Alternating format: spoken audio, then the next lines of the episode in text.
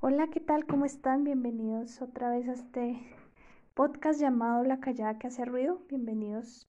Hoy creo que voy a hacer mucho ruido porque traigo un tema muy interesante que tiene que ver un poco con mi tesis, con la tesis de grado que hice, que terminé de hecho el año pasado para graduarme como eh, profesional en estudios literarios y lo hice sobre la gran mujer inglesa de comienzos del siglo XXI, ah, perdón, del siglo XX, sí, ya empecé a equivocarme, del siglo XX llamada Virginia Woolf.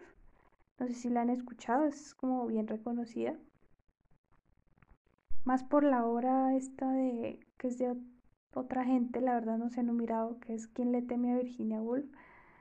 Y claro, yo siempre que menciono a Virginia Woolf, no sé, en la familia dicen, ay, sí, esta obra de quién le teme a Virginia Woolf, pero no tiene nada que ver con, o sea, eh, sí tiene que ver, pero no es de Virginia Woolf como tal, entonces no tengo idea de qué se trate, la verdad, no he mirado, pero bueno.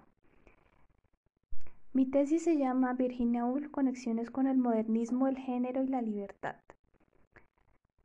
Y bueno, no es que les vaya a explicar mi tesis, aunque sí es muy interesante, la verdad. Em, voy a hacer ahora conexiones de mi tesis con este despertar de conciencia que he estado teniendo. Y es muy hermoso en realidad, siempre que pienso en eso me alegro porque yo empecé mi tesis en haber despertado de conciencia ni tener este despertar espiritual que estoy teniendo. Y igual llegué a ciertas conclusiones muy espirituales, como que Virginia Woolf tenía una, una conciencia muy grande. En verdad considero que ella... Entonces esta mujer llega a conclusiones increíbles, muy sabias. Ella fue muy sabia y ese conocimiento era muy como del alma, ¿saben? Del espíritu, porque ella obviamente tiene, tenía esa conciencia del espíritu, del ser. Entonces, y bueno, ya les explicaré, no me quiero adelantar, ya les explicaré específicamente los puntos de conexión y mis conclusiones a las que llegué del trabajo en general. Bueno, comenzamos, aquí tengo anotados más o menos los puntos, o sea, apenas empecé a, como a tratar de organizar este podcast, me recordó a mis años universitarios, me dieron nostalgia, ¿no? Porque mm, mi último semestre de clases prácticamente la pandemia no permitió que sucediera, sí las clases, pero no la experiencia, ¿no? Ir a la universidad, asistir a, las clases ahí presencial, eh, y es diferente, entonces, bueno. Entonces el primer punto que quiero mirar es eh, lo de ser nuevos. Virginia Woolf pertenece a un movimiento literario llamado modernismo anglosajón y una intención en común que tenían todos los miembros de este movimiento era ser nuevos, innovar, mm, tanto en literatura, arte como en su forma de vivir. Al mismo tiempo hubo una revolución de ideas muy grande y todo esto, eh, lo de ser nuevos y la revolución de ideas, fue como una respuesta a la edad victoriana. ¿Qué sucede en la edad victoriana? Pues si revisan la historia mm, un poco, eh, pueden observar que en Inglaterra, bueno, sucede la revolución industrial, más o menos en el siglo XIX, y se ve un esplendor, un progreso científico, tecnológico, capitalista. Eh, y claro, pues a primera vista es pura riqueza, puro, pura abundancia. Pero esta cara tiene otra, otra oscura, como todo. Y esta cara era la de pobreza, explotación, abuso de niños, mujeres, hombres, mm, que obviamente no nacieron en la élite, protegidos por la élite, sino que les tocaba pues trabajar mucho. El objetivo era como como ahora básicamente, la acumulación de riqueza, entonces pues siento que no estoy fluyendo tanto, pero siento que debo acostumbrarme y sentirme cómoda con mi falta de fluidez. Hace poco estaba escuchando a un autor, Es muy larga la historia por el, o sea, que explica por qué llegué a ese autor, pero llegué. Se llama Charles eh, Eisenstein. Uh, estaba escuchando sus podcasts y él frecuentemente hace unas pausas largas al hablar. Y es como, qué genial, ¿no? Porque yo siempre me he sentido súper incómoda con mis pausas. Pero son tan necesarias, sobre todo cuando uno tiene tanta información en la mente y se necesita organizar. Pero bueno, supongo que entre más haga esto, más voy a mejorar. ¿Qué conclusión sacamos respecto a lo de ser nuevos y esa revolución de ideas que había? Pues que estos modernistas quisieron identificarse mucho con esta revolución de ideas, con el, rechazo al capitalismo, eh, estaban en un ambiente muy de decadencia, habían ya sufrido la Primera Guerra Mundial, entonces eh, sí había ese como rechazo hacia lo que veían, hacia su entorno, hacia su sociedad. Entonces, también teniendo en cuenta a Freud, que es el padre del psicoanálisis, y como que desarrolló ideas que para ese tiempo eran pues muy innovadoras sobre la mente humana, sobre la naturaleza humana. Y Virginia Woolf algo que busca incansablemente en su arte, en sus ensayos, es en busca de lo humano, esencial. Y resulta que lo humano esencial nos identifica con la avaricia, con eh, la inequidad, con la injusticia, con la explotación tanto de humanos como de naturaleza, ¿no? Se me olvidaba mencionar que también pues ellos veían mucho esta contaminación y destrucción de, del medio ambiente que se estaba dando, de esa competencia, de esa falta de unión, eh, porque claro, la gente estaba como dividida en grupos, no sé, clases sociales, em, familias y como que era, eso era muy inamovible. También la moral era súper puritana y era como todo muy estricto, inamovible. No se podía expresar ideas, arte. Eh, bueno, sí, sí se podía hacer arte, pero no desde lo público, de expresar sentimientos en público, hablar. Em, las parejas hasta no casarse no podían que tocarse la mano, bueno, etcétera. Todo esto y los modernistas desean separarse por completo de estos valores tradicionales victorianos. Y ahí está su esencia de ser nuevos, ¿no? Entonces, ¿por qué, a qué me lleva todo esto? ¿Por qué les estoy explicando todo esto? Bueno, una cosa a tener en cuenta, lo humano, esa búsqueda de lo humano de Virginia Woolf, es hacia el interior. Con esta influencia de Freud, eh, de esta revolución de la psicología, ella desea ir del exterior al interior, porque el exterior ya no es algo placentero de ver. Como hemos mirado, hay un desencanto, entonces, eh, tanto en la literatura como en sí misma, viaja al interior. ¿Qué conexión tenemos con esto respecto a la vida espiritual? Bueno, ustedes ya seguramente pueden intuir ah, para dónde voy. El viaje espiritual, el viaje del despertar, es un viaje al interior, de uno mismo. Y te das cuenta que lo que está al exterior no tiene el poder de, de afectar lo que está en el interior. O sea, no estamos eh, envueltos en un azar de, de circunstancias. Es al contrario, lo interior es reflejo, mentiras, el interior eh, modifica lo que está en el exterior, o sea, nosotros creamos desde el interior el exterior, es como un espejo. Entonces, ella misma en su literatura, que es muy desde el interior, no desde la conciencia, es puro flujo de conciencia, ah, desde la interioridad de los personajes, eh, ahí va creando una especie de exterior, ¿no? Pero es desde el yo interior que va creando. Y esto es como un, como una manera de ilustrar la realidad, ¿no? El mundo, la realidad en, la que vivimos, que es una especie de matrix eh, que percibimos con nuestros cinco sentidos, pero que en realidad todo es creación nuestra, de cómo percibimos. Y claro, ustedes me van a decir, ay, no, ¿cómo que el exterior no afecta al interior? Si esto me estresa, esto me pone ansiosa, esto me deprime, esto me afectó, eh, estoy enferma por este virus. Sí, pero esa es una creencia. Esa es parte de la ilusión de estar acá. Pero mira, yo elijo cómo voy a reaccionar a cada situación. Porque claro, uno está tan desconectado de uno mismo que uno piensa que no hay otra opción. Uno siempre está acostumbrado al mismo resultado. Pero resulta que siempre uno puede crear un nuevo yo, una, nueva reacción, una nueva forma de, observar y de reaccionar. Si yo elijo que esto no me afecte, y claro, yo no estoy diciendo que esto sea fácil, es cuando ya tienes tan arraigadas ciertas cosas, ya sucede inconscientemente. Pero este trabajo interno nos permite precisamente ver estas creencias, percibirlas desde la distancia, desde el observador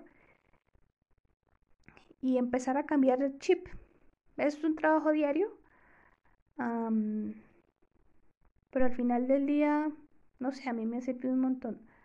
Ah, siempre es reconfortante y termino como que llegando a la conclusión de que vale totalmente la pena.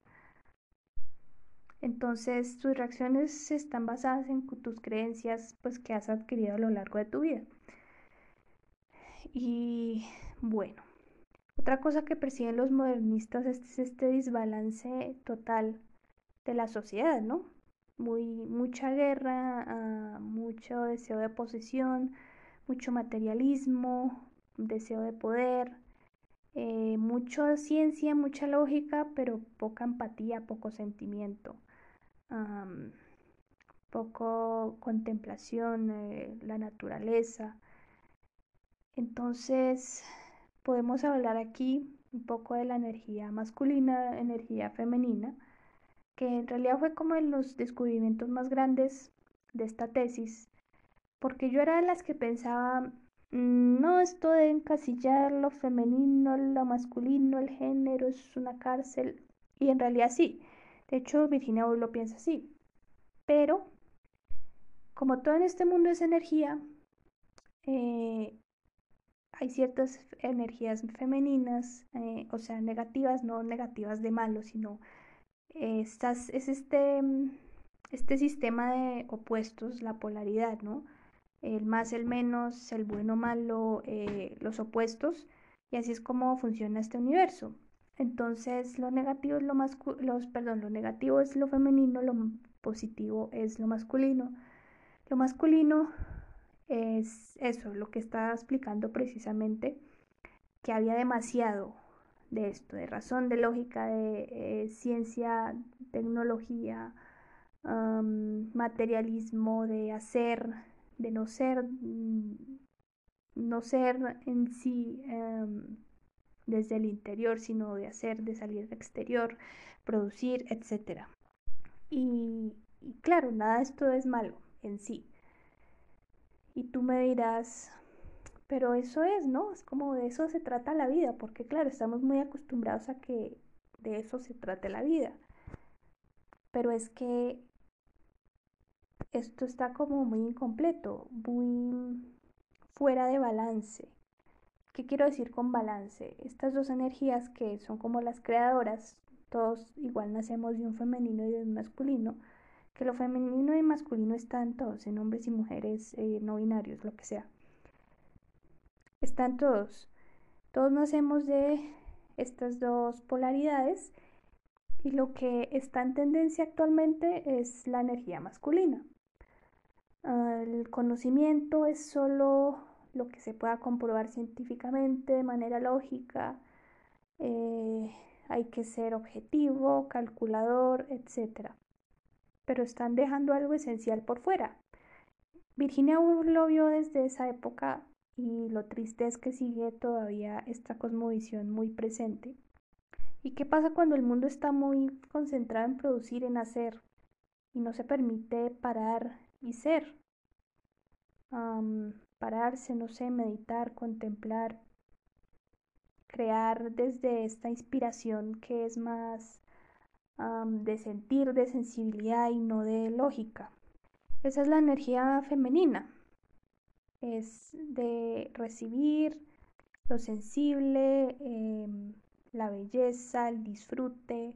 Porque claro, también este, este mundo actual nos pone como em, una presión de producir, producir nada de ocio, eh, no sé, dormir poquitas horas, no disfrutar la deliciosidad del presente, de descansar.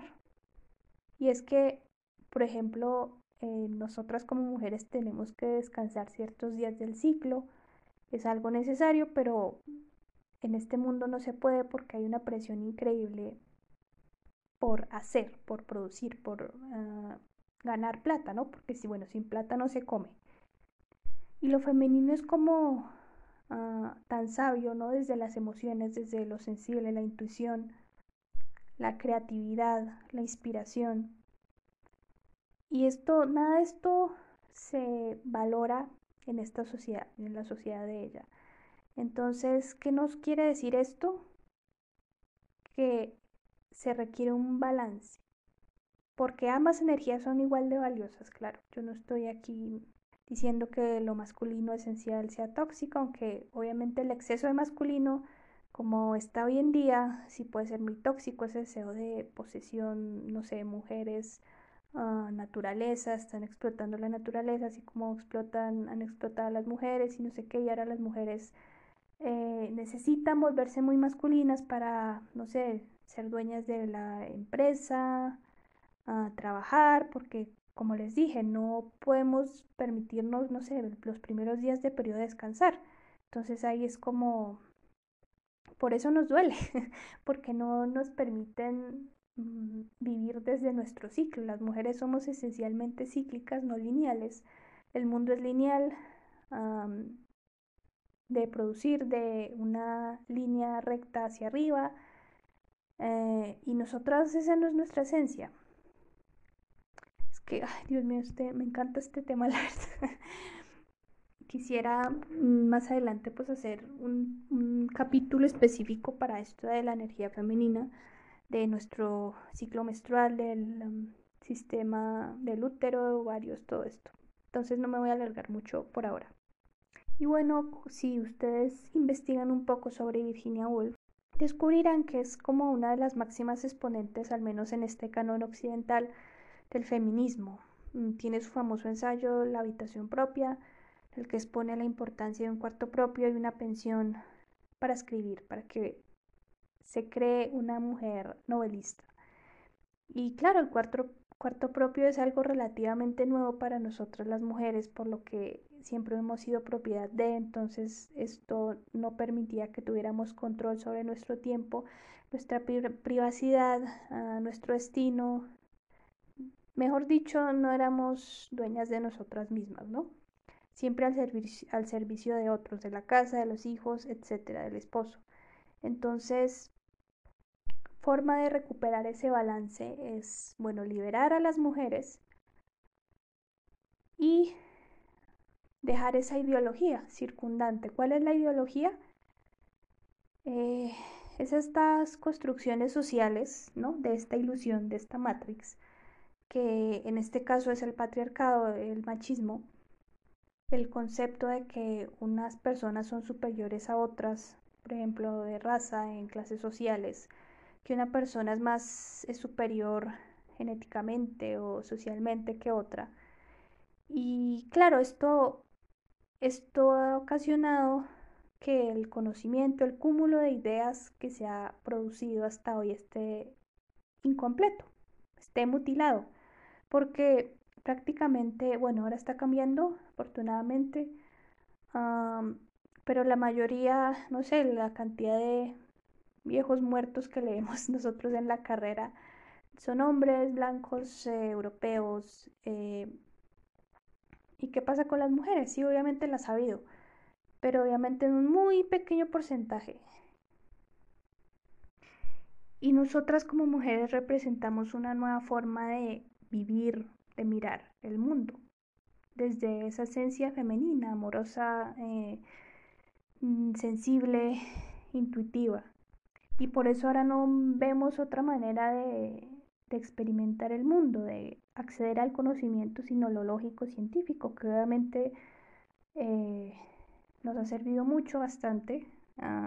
la verdad que no quiero quitarle mérito a los científicos, químicos, ingenieros, eh, gente de lógica, porque obviamente son muy importantes para nuestra sociedad, sino es eso, es la falta de balance.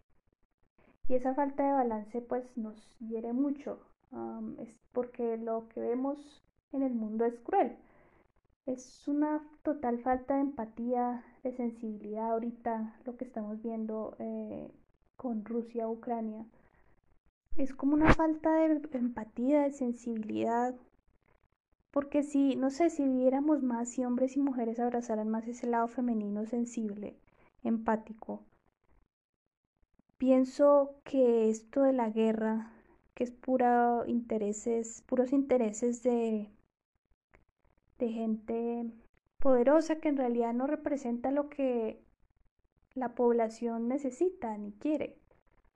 Ah, si vemos el caso de Colombia, han, han matado un montón de líderes sociales y es la élite, ¿no? Con su afán de poder, o sea, se sienten tan vacíos que piensan que necesitan agarrar más poder, matar, no importa matar, no importa eh, enriquecerme más a costa de la gente, porque claro, estamos en esta ilusión también de separación, que es un tema que del que también voy a hablar más adelante.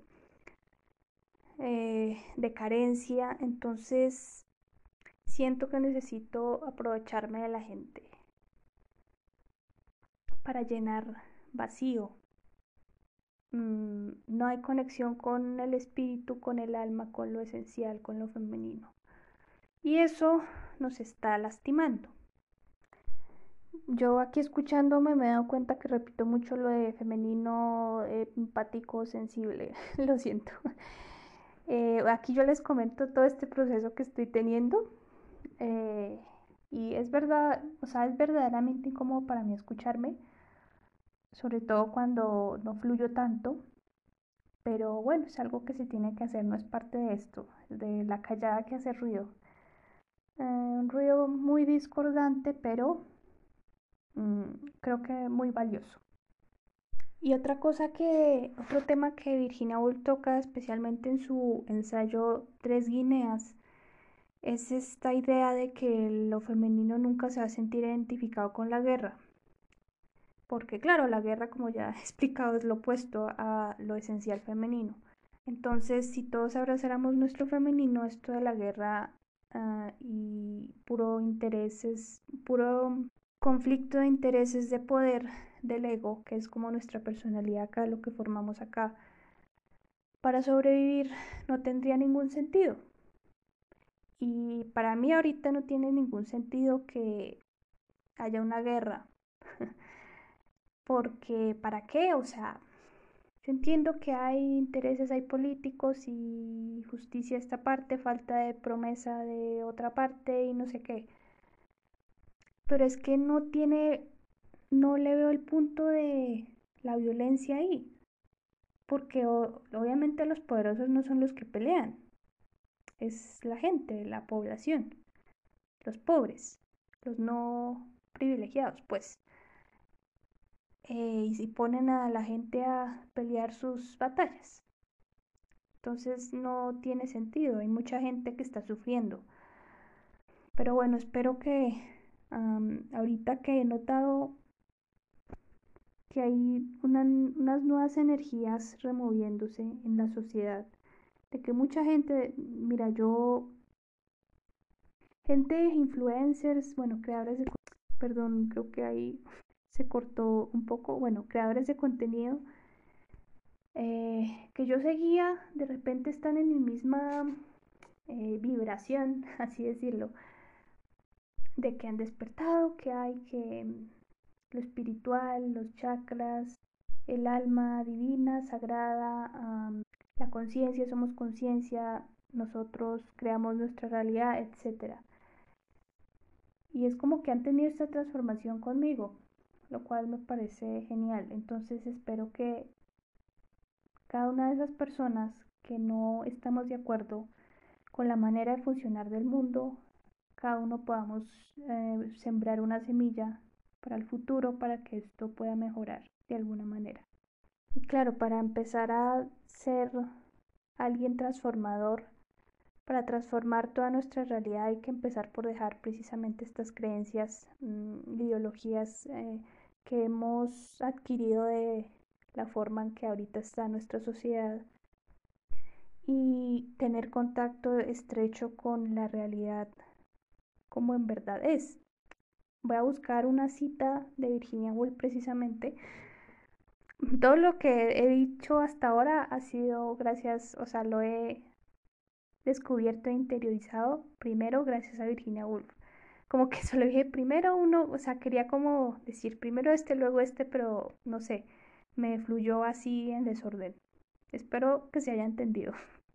La cita es esta, dice, si nos escapamos un poco de la sala común y vemos a los seres humanos no ya en relación recíproca, sino en su relación con la realidad, si miramos los árboles y el cielo tales como son, si miramos más allá de Milton, porque no hay ser humano que deba taparnos la vista, si encaramos el hecho, porque es un hecho, de que no hay brazo en que apoyarnos y que andamos solas y que estamos en el mundo de la realidad y no solo en el mundo de hombres y mujeres, entonces la oportunidad surgirá y el poeta muerto, que fue la hermana de Shakespeare, se pondrá el cuerpo que tantas veces ha dispuesto. Bueno, voy a explicar un poco esta cita, que no es como tan evidente para eh, los que no hayan leído pues el contexto de esta cita. Ella está ahí criticando mucho el hecho de vivir a través de la ideología, o sea, de este, esta cárcel del género, de ser mujer, si eres mujer no puedes trabajar, no puedes em, estudiar matemáticas, lo que sea, y que si eres hombre no puedes llorar porque eres más femenino y ser más femenino es ser más inferior. Y que hay una brecha de distancia muy grande entre hombres y mujeres, como que las mujeres han estado en lo privado, eh, los hombres no, no han llegado a descubrirlas porque simplemente no valía la pena, ¿no? Es como que era considerado algo inferior porque voy a tomarme el tiempo de estudiarlas, de descubrirlas, de enterarme de lo que ellas tienen por decir. Entonces este sistema de contrarios ah, que se pelean, que es como que no hay un balance, como ya he dicho, no hay una relación, que debe haber una relación de contrarios, un enlace de contrarios, que esta es la energía, el yin y el yang, em, es esto, es este balance de la energía femenina y masculina, que está en muchas culturas milenarias esto. Y ir más e ir más allá y mirar las cosas como en verdad son, que no somos el mundo de hombres y mujeres encarcelados en sus propias, ah, en sus propios eh, juicios, estereotipos, sino que somos más que eso y entonces la oportunidad de el poeta muerto que fue la hermana de Shakespeare, porque ella en el ensayo del cuarto propio eh, menciona que si Shakespeare hubiera tenido una hermana y fuera mujer, no hubiera tenido de oportunidad de hacer, de hacer teatro y de dedicarse a lo que ella quisiera, como si hizo Shakespeare, solo por ser mujer. Y claro, otro tema importante es el hecho de que eh, mujer, hombre, este ser superior, este ser inferior, esa es otra relación que tienen, que no es ese enlace de contrarios, que es lo ideal, entonces, los hombres ah, en, ese, en esos deseos del ego, de poder que ya he mencionado, necesitan una validación propia como de engrandecerse a ellos mismos a costa de considerar ah, superior a los demás, en este caso a las mujeres, no sé, a los de raza negra, a los pobres, etc. Mm, entonces a ella Virginia Woolf dice, mm, las mujeres son las agrandadoras ah, de la imagen propia de los hombres. Porque, claro, no sé, un, eso dice en el ensayo. Se lo recomiendo tres guineas y el cuarto propio son muy buenos. Que un dictador, los dictadores, no sé, eh, más famosos, Hitler, Mussolini, todos ellos han escrito cosas negativas respecto a las mujeres, han han eh, afirmado efectivamente que ellas son inferiores, somos inferiores. ¿Y por qué necesitan eso? Es para afirmarse, para afirmar su superioridad, para engrandecer su ego y para engrandecerse más y creerse capaces de controlar el mundo y todo eso. Entonces ahí Virginia Woolf está haciendo ese llamado, ¿no? A que todo eso es pura creencia, construcción social, todo eso no es cierto, todo eso no es nuestra realidad, no tiene por qué ser nuestra realidad. Somos más que eso. Bueno, espérate, voy a mirar aquí, es que enumeré los temas, a ver cuál me falta por tocar. Eh, me parece gracioso que no haya mencionado Orlando, la novela de la que trabajé, que es muy importante, ¿no? O sea, es una novela, pero ahí está básicamente inscrita toda la teoría que les he estado comentando de Virginia Woolf, todas las visiones, como ese, porque claro, Orlando es un personaje que nace siendo hombre, empieza la novela como hombre y de repente cambia de género. un día se levanta y, oh, mira, soy mujer. Entonces, y, claro, es un continuo fluir de género y así como que desaparece esa distancia de un género al otro, de una energía a otra, como que une, es una unión y aquí espiritualmente hablando todos somos uno, todos eh, hacemos parte de esta misma unidad, entonces ese mensaje de unión, sabes, en ese tiempo como que no lo tomaba muy en cuenta, pero ahora, dada este proceso que estoy teniendo, ahora ya como que, ah, claro, es por esto, uy, sí, total, como que entiendo muchas cosas. Entonces, lo femenino es algo transformador, lo femenino en su esencia, lo, ya dije, otra vez sensible, empático, mm, también oscuro, mm, lo privado, lo oculto, es un ideal de creación. La fama es algo que puede interferir mucho en la creación porque el arte se debe crear por ella misma. cuando se crea por el alma no se crea por intereses ah, exteriores, sino porque es como un llamado, eh, como algo que está dentro y que tiene que salir desde el espíritu.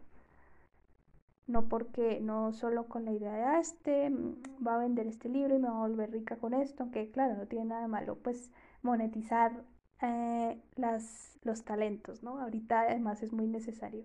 Pero me refiero a esto, que si tú hallas tu vocación, ah, lo que te gusta, lo que te apasiona, es muy lindo porque sabes que para eso naciste, ¿no? Como que Dios, eh, el universo, el, el todo te regaló a ti ese don, esa habilidad y, tu objetivo es practicar en esa habilidad, eh, experimentarla, eh, crear muchas cosas con esa habilidad para influir bien al mundo. Y una cosa, una cosa que se crea por otros intereses opuestos a esos, ah, de poder, de ambición, pues nunca van a influir bien en el mundo. Bueno, la verdad no sé cuánto llevo acá. Quería terminar un poco con mm, conclusión me gustaría leérselas eh, las conclusiones, ¿no? Me parece muy importante. Y yo luego decir como esto es muy espiritual, que en ese tiempo no lo veía lo espiritual, pero es como, wow, increíble esas sincronías, ¿no? Hacer una tesis sobre una cultura y un tiempo que no son los propios requiere ahondar mucho en estos y tratar de entender el porqué de cada suceso. Todo está conectado, es una sentencia que quiero destacar. La historia, la historia humana toda está conectada por unos eventos que dan paso a otros. Una acción tiene una reacción. El primer capítulo expongo, en el primer capítulo expongo las principales características de la edad victoriana de Inglaterra y cómo esta edad forma y establece lo que será la modernidad, decadencia de la guerra, por la guerra, liberación, sentimental, sexual, intelectual, mercantilización literaria, vanguardia artística y de, ideas, viaje al interior de lo humano, etc. El comienzo de la revolución industrial que surge en el auge del capitalismo, que es el sistema económico que ahora nos rige y esa noción de libro como mercancía ahora la podemos ver más clara y mucho más presente gracias a la manera en la que las editoriales de hoy en día trabajan. Por ejemplo, para que puedan tener ganancias, Muchas veces escogen publicar a alguna persona reconocida que muchas veces ni siquiera escribe sus propios libros. Lo que vende es el prestigio y fama del autor. Y también podemos mencionar un monopolio económico que se está observando en el mercado editorial. Si tomamos en cuenta la visión de Virginia Woolf, podemos expresar un profundo desacuerdo con esta situación. Partiendo de esto, un ejercicio realizado por los dos autores literarios que incluyo en este trabajo, Woolf y Eliot, es el de analizar un presente con base en un pasado. Ambos buscaban en esa desorientación y desencanto con su entorno un ancla, y esa ancla se puede decir que es la literatura, la tradición literaria. Esto me deja con una necesidad de realizar un ejercicio similar en nuestro presente. Hay muchas maneras de traer a Woolf en un estudio enfocado en nuestro contexto latinoamericano del siglo XXI que serían muy interesantes de tratar para cuando ya estamos en una situación de modernidad y capitalismo mucho más avanzada. Woolf considera que el trabajo capitalista es tóxico y que convierte a las personas en seres ambiciosos, competitivos, máquinas para conseguir dinero olvidando lo que es importante. Se puede reflexionar de manera wolfiana el funcionamiento del trabajo, trabajo actual. Sigue siendo algo que se necesita para vivir porque sin dinero no se come. Hay una mentalidad capitalista de producir y producir a costa de necesidades básicas, de la explotación de personas, animales y naturaleza. Es verdad que a primera vista el trabajador tiene más derechos y oportunidad de denunciar abusos porque esta revolución de ideas que se dio en el modernismo sigue vigente actualmente.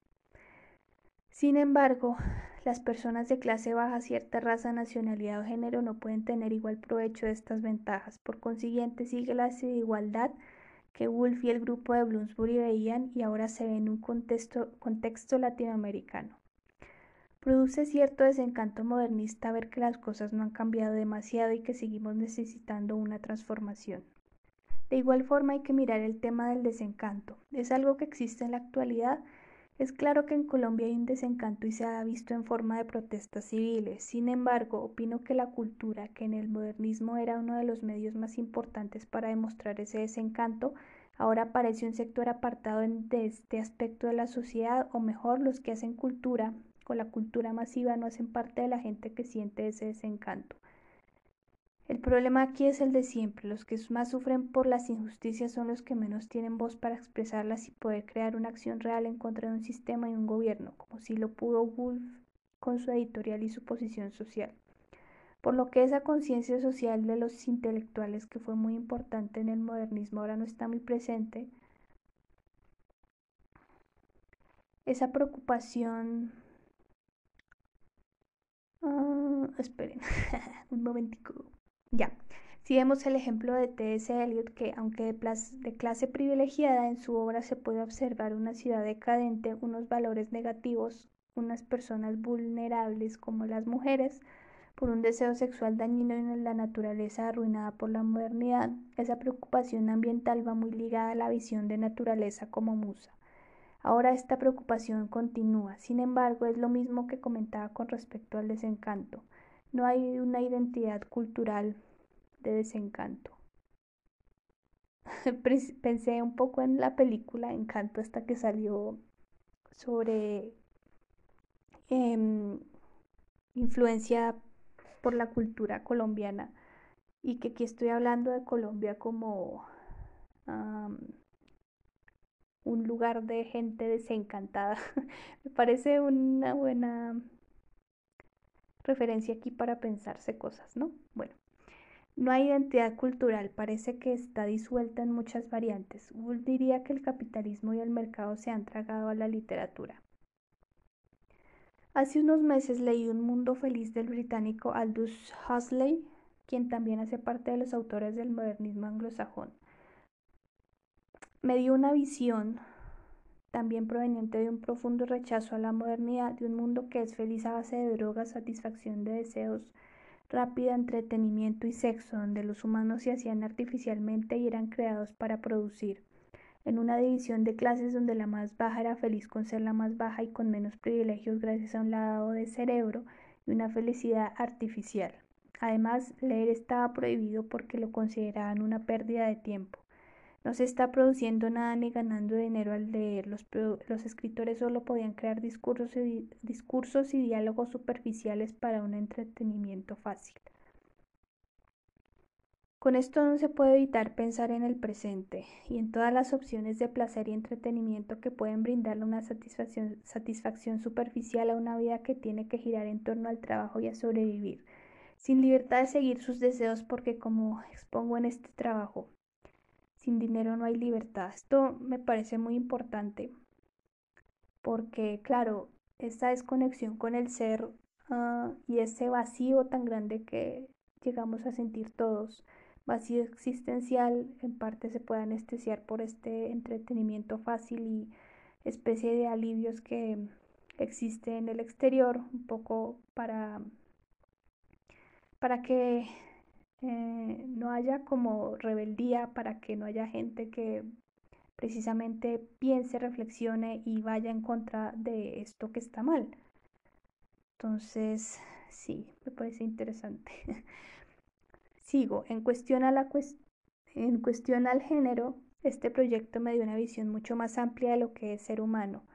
Hoy en día siguen las preconcepciones de género, y en nuestro contexto, con una tradición tan religiosa y moralista, parece que no ha cambiado demasiado la situación. Eh, bueno, esto no es importante. Bueno, ser consciente de lo que sigue primando hoy es una visión demasiado masculina de cómo se debe vivir. Me ha permitido darle una vuelta a la cuestión de que solía pensar que las características dadas tradicionalmente a la mujer como ser demasiado sensible, privada, pasiva, cuidadora y demás eran necesariamente malas porque quitan libertad. Entonces aquí menciono un poco la teoría milenaria china del yin, el yang, aquí aquí todo espiritualidad sin yo ser, sin yo haberlo sido, ¿sabes? Como increíble. Aquí está ese enlace de contrarios en el que Wolf cree. Dos energías que son necesarias para que haya un equilibrio. No se puede tener un yin balanceado en esa noción de éxito que nos enseñan hoy en día. Bueno, esto, ya lo dije, no quiero repetirlo. La manera en la que pueden adaptarse a esta sociedad reprimiendo el lado femenino. Total. Paul dice que las mujeres no podemos ayudar al mundo solamente con ese lado masculino. Es necesario para hombres y mujeres abrazar lo femenino como Orlando, como Tiresias. Bueno, Tiresias ahí es un, personaje que menciono que también de hecho cambia de género, de, de sexo. es muy chévere la verdad. Es algo que no ha pasado en los años de patriarcado que lleva la sociedad occidental. Y una cosa que también menciono mucho es este ambiente editorial de la mercantilización de libros. Entonces aquí digo, el escritor tiene que pensar desde un análisis de mercancía de un producto si su libro se va a vender. Los editores hacen todo porque, para que el libro sea publicable y para que se venda. Le estaremos quitando el arte su esencia misma, como propone Wolf. Y bueno, respecto al último capítulo que yo lo llamo sobre la libertad, yo mencioné, me parece que mencioné que mi objetivo ahorita principal era la libertad. Entonces, otra sincronía ahí. como Virginia Woolf para llegar a ser todo lo que hizo, para ser la mujer que fue, y todo lo que creó tuvo que llegar a ese grado de libertad, mm, soltarse de muchas cosas y vivir la vida como ella quería. Y pudo, tuvo el privilegio de tener el control de su propio destino, lo cual es indispensable. Bueno, eh, eso sería todo. No sé mm, cuánto llevo. Espero que no tanto porque bueno, no sé, siento que no soy tan reconocida aquí como para darme el lujo de hablar dos horas. si acaso de pronto lo divido en dos partes, ahí miramos. Y espero que nada importante de lo que quería decir se me haya escapado, porque yo aquí podría seguir hablando otra horita, otras dos horas, porque como que me gusta mucho este tema y, hay mucho por decir, pero bueno. Eh, espero que esto les haya servido. Gracias por escucharme hasta acá. Mm, sé que tengo que mejorar, pero bueno, supongo que los primeros que van a escuchar esto son mis amigos. Hola, ¿cómo están? Eh, gracias por estar aquí, gracias por apoyarme. Em, espero que esto le llegue a, las personas que les tiene que llegar. Muchas gracias. Que tengan ah, un lindo día, una linda tarde, una linda noche, una linda vida. Eh, cualquier duda, cualquier eh, crítica constructiva, la recibo con todo el amor. ¿Listo? Entonces, muchas gracias. Nos vemos. Thank you.